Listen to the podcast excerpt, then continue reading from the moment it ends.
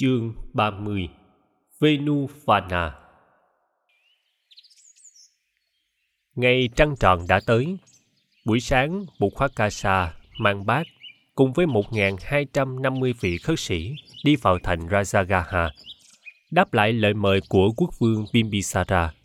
Đoàn người đi trang nghiêm và lặng lẽ. Đường phố mà các vị khất sĩ đi qua đã được treo cờ và kết hoa. Dân chúng đổ ra hai bên đường chào đón đông nghịch. Tới một ngã tư, buộc và giáo đoàn không đi lên được nữa, bởi vì dân chúng đã đổ ra đông quá, làm bít mất con đường. Lúc ấy, khất sĩ Uruvela Kasapa đang đi sát sau lưng Bụt, còn chưa biết làm cách gì để khai thông con đường, thì thầy bỗng thấy xuất hiện trước mặt Bụt một chàng thanh niên tuấn tú, tay cầm cây đàn 16 giây. Thanh niên cất tiếng hát giọng chàng trong sáng và vọng lớn lên như tiếng chuông đồng. Tay đàn, miệng hát, chàng rẽ đám đông để đi tới. Quân chúng tránh đường cho chàng đi. Con đường được mở rộng. Lúc ấy bụt và giáo đoàn mới tiến lên được. Thầy Kasaba nhận ra được tung tích người thanh niên đang mở đường cho bụt và tăng đoàn bằng âm nhạc và thi ca. Đó là một chàng thi sĩ đã tới quy y với bụt cách đây chưa đầy một tháng chàng đang ứng khẩu hát lên những cảm nghĩ của mình. Chàng hát, sáng nay trên đất nước có mùa xuân thấm tươi, giữa thủ đô ta có bậc giác ngộ tuyệt vời. Cùng một hai trăm năm mươi đệ tử, người đi vào thành vương xá. Bậc điều ngự đang ung dung bước tới, dung quang lặng lẽ mà sáng ngời. Quân chúng nghe chàng một cách say mê. Mọi người nhìn vào chàng, rồi lại nhìn vào bụt chàng mỉm cười rồi hát tiếp. Bởi ta có may mắn là học trò của bậc toàn giác. Hãy cho ta ca ngợi tình thương và trí tuệ không bờ bến của người. Cho ta cả con đường đưa tới chân trời tự tại. Cho ta cả tăng đoàn đang đi trên chánh đạo soi sáng cho đời. Chàng còn hát nữa, cho đến khi bụt và tăng đoàn tới được cổng hoàng cung. Lúc ấy chàng mới cúi đầu làm lễ bụt rồi biến mất trong đám đông.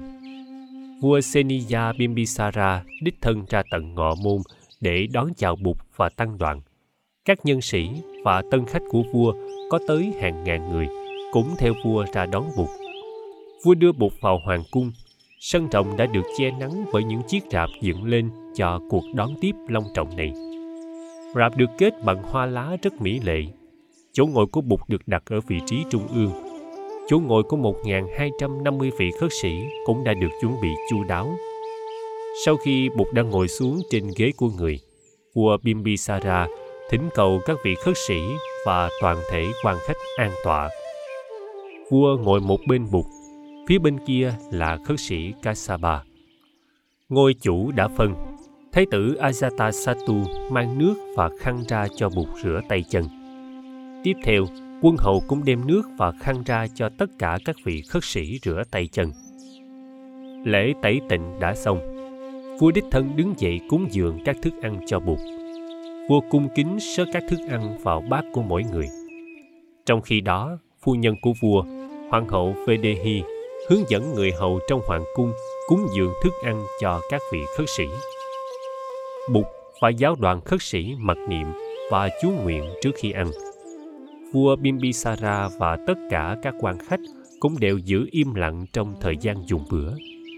Trong sáu ngàn tân khách của vua, không ai là không cảm nhận được sự thanh tịnh và an lạc thoát ra từ nhân cách của Bụt và của giáo đoàn khất sĩ. Sau khi Bụt, tăng đoàn và quan khách đã thọ trai xong, bình bát của các vị khất sĩ được người hầu đem rửa và trả lại cho mỗi vị. Vua Bimbisara hướng về Bụt cung kính chắp tay. Hiểu được ý vua bụt lên tiếng dạy về chánh pháp. Người nói về năm giới như là phương thức tạo dựng và bảo vệ hòa bình và hạnh phúc trong quốc gia. Người nói năm giới có thể được nhận thức như là những nguyên tắc sống chung hòa bình và an lạc trong gia đình cũng như ngoài xã hội. Giới thứ nhất là không sát hại.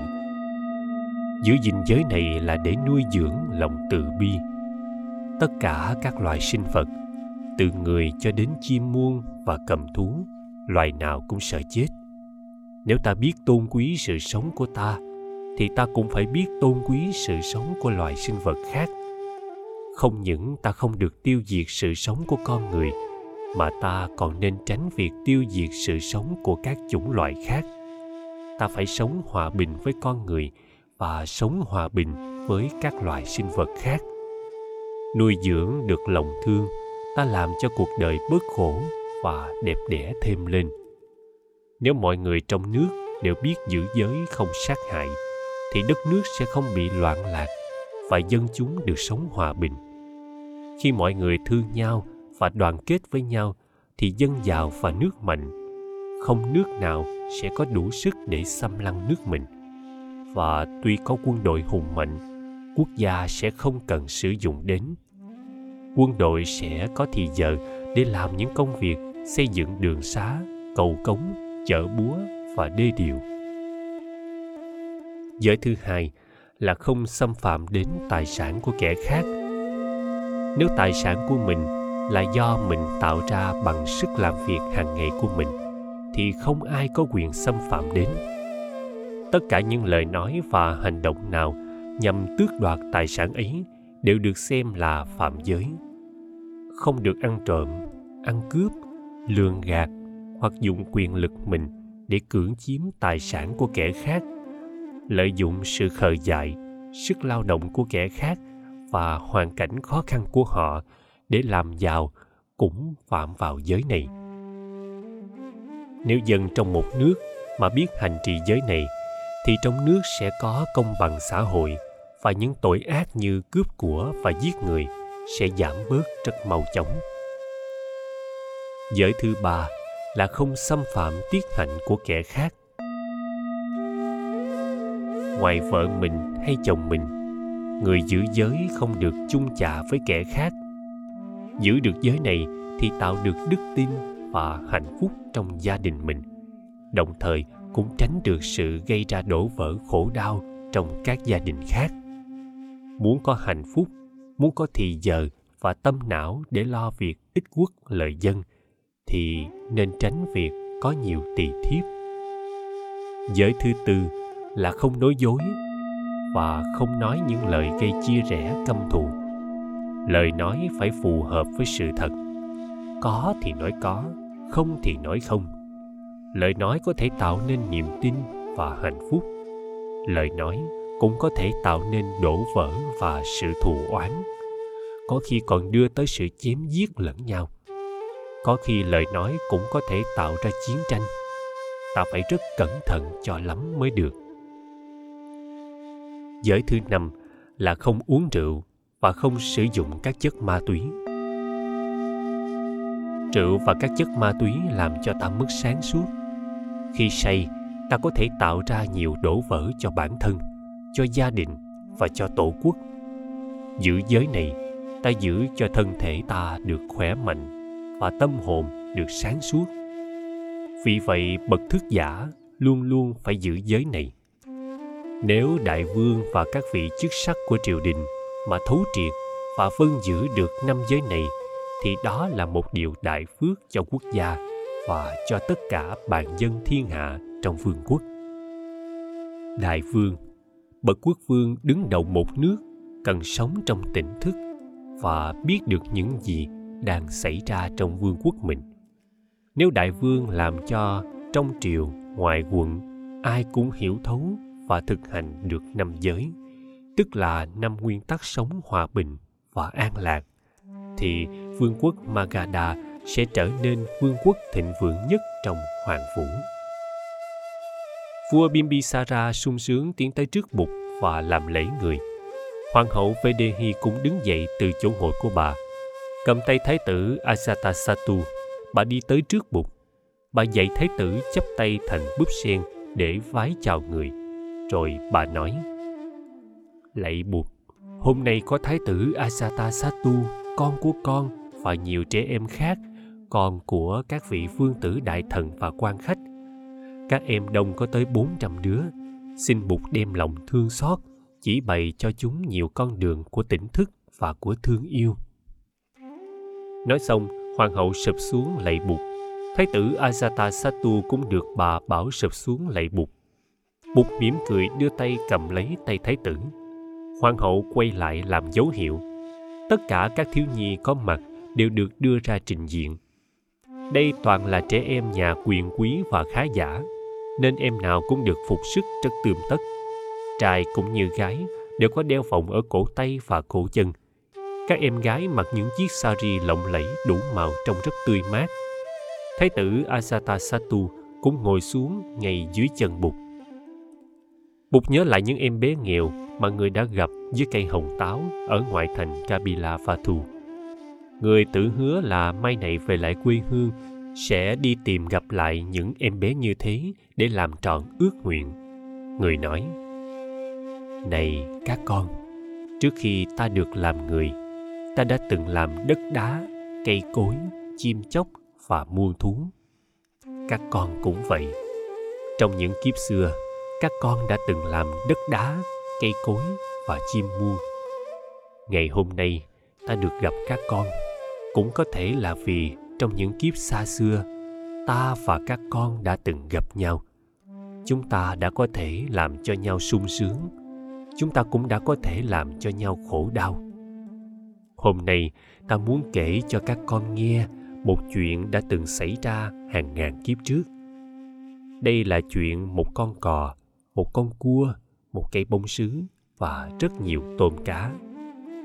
Hồi ấy ta là cây bông sứ và trong số các con, có thể có đứa đã làm con cò, có đứa có thể đã làm con cua, và nhiều đứa có thể đã làm tôm cá.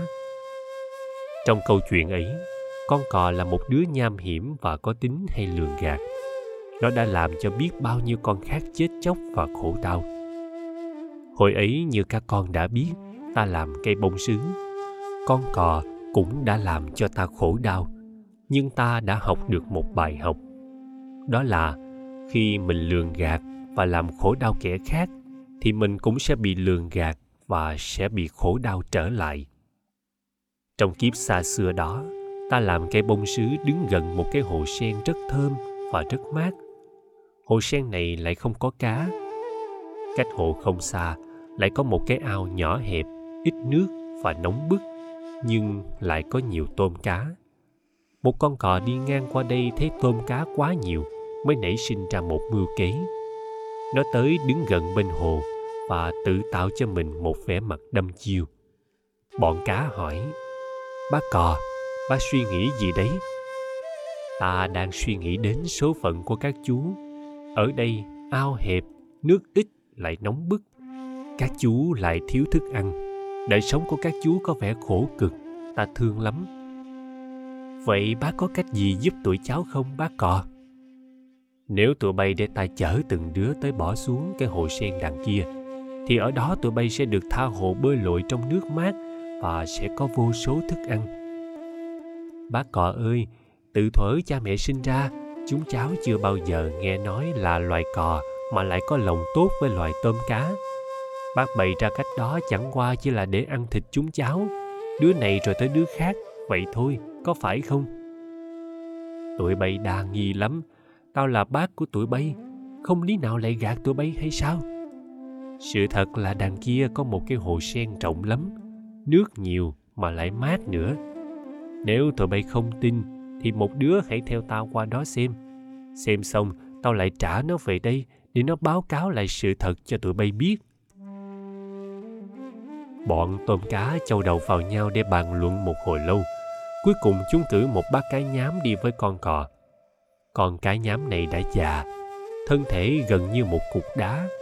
Nói bơi lội giỏi đã đành, mà nó cũng có thể di chuyển dễ dàng trên đất cạn. Con cò cáp lấy con cá nhám vào mỏ và bay về phía hồ sen. Nó thả con cá vào hồ sen để cá bơi lội thỏa thích và đi thăm mọi nơi trong hồ. Quả thật là hồ rộng, nước rất mát và thực phẩm rất nhiều một lát con cò chở cá nhám về ao và nó kể lại tất cả những gì nó đã thấy cho bọn chúng trong ao nghe. Bọn tôm cá nghe kể rất lấy làm vui mừng. Chúng yêu cầu con cò chở chúng sang hồ, mỗi chuyến một đứa, cò bằng lòng. Nó cấp con cá đầu tiên vào mỏ và bay đi. Nhưng thay vì thả cá xuống hồ sen, nó bay về phía cây bông sứ. nó buông cá vào một chĩa ba của thân cây. Nó dùng mỏ rỉa cá ra và ăn thịt con cá. Ăn xong, nó hất xương cá xuống gốc cây bông sứ.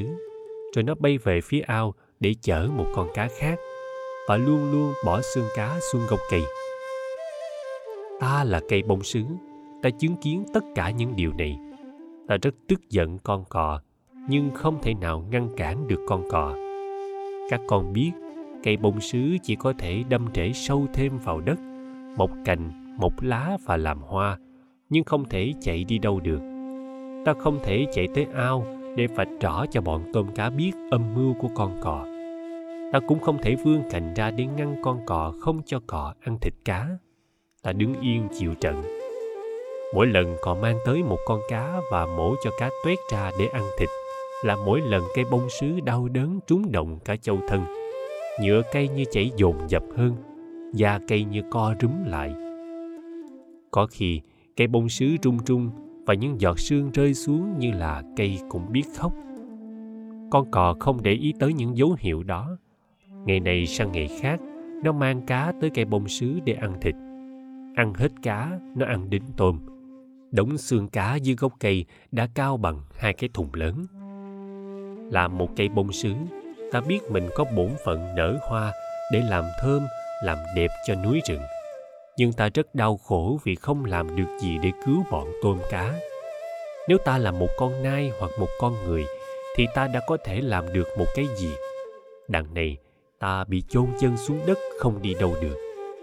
Với niềm thương trong lòng, ta thầm nguyện sau này, nếu được làm thú hay làm người, ta sẽ gắng hết sức để binh vực kẻ yếu và ngăn chặn không cho kẻ hung bạo và giảo quyệt đi lừa gạt và tàn sát kẻ khác ngày hôm ấy, dưới ao cá và tôm đã hết, chỉ còn có một con cua.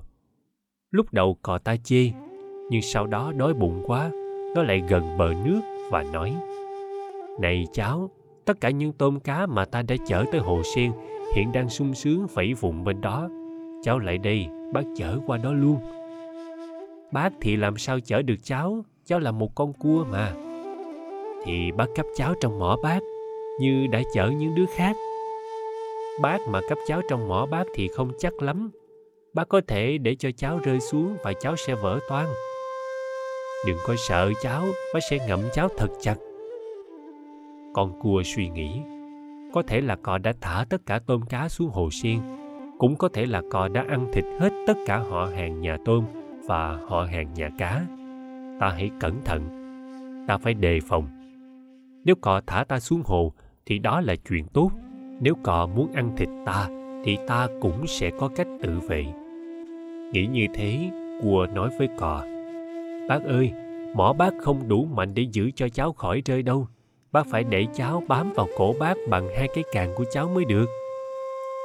Cò bằng lòng ngay, nó để cho cua bám vào cổ nó. Cò vỗ cánh bay đi, nhưng thay vì bay thẳng xuống hồ còn lại bay qua cây bông sứ bác ơi, tại sao bác không đưa cháu xuống hồ mà lại đem cháu đi đâu thế?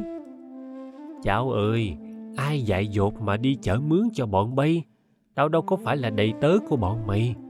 Ta chỉ muốn chở bọn mày tới đây để ăn thịt từng đứa mà thôi. Coi kìa, mày có thấy đống xương cá cao nghẹo dưới gốc cây bông sứ không? Đó, mày cũng sẽ chấm dứt cuộc đời của mày nơi đó. Bác cọ ác độc ơi tụi tôm cá ý dại dột quá nên mới bị bác lừa dối và ăn thịt. Nhưng cháu thì bác đừng có hồng mà ăn thịt được cháu. Bác hãy mang cháu về dưới hồ đi. Nếu không, cháu sẽ kẹp đứt cổ bác cho mà xem. Nói xong, cua bắt đầu siết những gọng kềm của cua trên cổ cò. Những cái càng cua siết cứng như những chiếc gọng kềm bằng sắt khiến cho cò ta đau quá. Cò kêu lên. Thôi anh hai ơi, anh hai đừng kẹp tôi đau quá để tôi đưa anh hai xuống hồ. Tôi không dám ăn thịt anh hai đâu. Cò nghiêng cánh liền bay trở lại hồ sen và đặt cua xuống bờ nước, nơi có chút ít bùn lầy. Cua vẫn chưa buông cổ cò. Nghĩ tới bao nhiêu tôm cá trong hồ bị cò tàn sát hết, cua nghiến răng kẹp hai cái càng thật mạnh, khiến cho cổ cò đứt trời ra và cò lăn xuống chết, rồi cua đi xuống nước. Các con ơi lúc ấy ta là cây bông sứ, ta chứng kiến từng chi tiết nhỏ của tấn kịch này. Ở đời, ăn ở hiền lành thì sẽ được người hiền lành giúp đỡ. Ăn ở độc ác, sớm muộn gì cũng lâm vào cảnh thảm thương. Ta đã học được bài học đó. Ta nguyện đời đời sẽ làm việc lợi ích cho muôn loài. Ta đã làm người trong nhiều vạn kiếp. Giờ đây, gặp các con, ta muốn truyền lại bài học ta đã học ngày xưa cho các con nghe. Tất cả các thiếu nhi có mặt đều chăm chú nghe bụt thuật chuyện tiền thân. Đứa nào cũng thương cho cây bông sứ và cho tất cả những loài tôm cá bị lừa gạt. Đứa nào cũng căm giận con cò và khen con cua là biết lo xa. Bụt lặng yên và bọn thiếu nhi quay lại thầm thì với nhau về câu chuyện người vừa kể. Vua bimbisara đứng dậy, đi tới trước bụt. Vua chắp tay lại làm lễ người vua nói, hôm nay bậc tôn quý trên đời đã ban cho người lớn và trẻ em một bài học thật quý giá. Trẫm mong thái tử ajatasattu thấm nhuần được lời dạy và đạo đức của người. Vương quốc magadha có được may mắn lớn, nên người mới dừng chân hoàng hóa nơi đây. Trẫm có một món quà muốn dâng lên bậc giác ngộ và tăng đoàn của người. Không biết người có chịu cho trẫm cái hân hạnh được dân cúng món quà ấy không? Bụt không nói, người đưa mắt nhìn vua, có ý muốn vua nói tiếp. Vua im lặng một lát rồi nói, về phía bắc thủ đô rajagaha, có một vườn tre rất rộng và rất đẹp, mà trẫm gọi là trúc lâm hay là venuvana. Trúc lâm, cách cửa bắc của kinh đô chỉ chừng hai dặm. Công viên này rất yên tĩnh, rất mát mẻ và có rất nhiều con sóc hiền lành trẫm muốn hiến cúng công viên ấy lên mục và tăng đoàn quân người để làm trụ sở tu học và hành đạo. Mong đức tự bi chấp nhận cho lòng thành của trẫm. Buộc suy nghĩ, đây là lần đầu tiên một cơ sở được hiến tặng cho giáo đoàn để làm nơi tu học. Các vị khất sĩ cũng cần có một căn cứ để an cư trong mùa mưa. Ta nên chấp nhận tặng phẩm này. Nghĩ như thế bụt mỉm cười và gật đầu ưng thuận. Vua bimbisara mừng rỡ vua nghĩ là cơ sở đó có thể giữ được bậc giác ngộ lâu dài trong vương quốc mình. Trong số các vị tân khách, có nhiều người thuộc giới lãnh đạo bà la môn. Họ không mấy hoan hỷ về quyết định này của vua, nhưng họ vẫn giữ im lặng. Vua truyền đem ra một cái bình vàng. Ngài tự tay làm lễ rót nước trong bình lên tay bụt và trang trọng tuyên bố bạch thế tôn, cũng như nước trong chiếc bình vàng này chảy vào tay người. Khu vườn trúc lâm đã được trẫm hiến tặng cho người và giáo đoàn do người lãnh đạo. Lễ bàn giao đã xong. Cuộc thừa tiếp giáo đoàn đã kết thúc. Bục và 1.250 vị khất sĩ từ giả hoàng cung.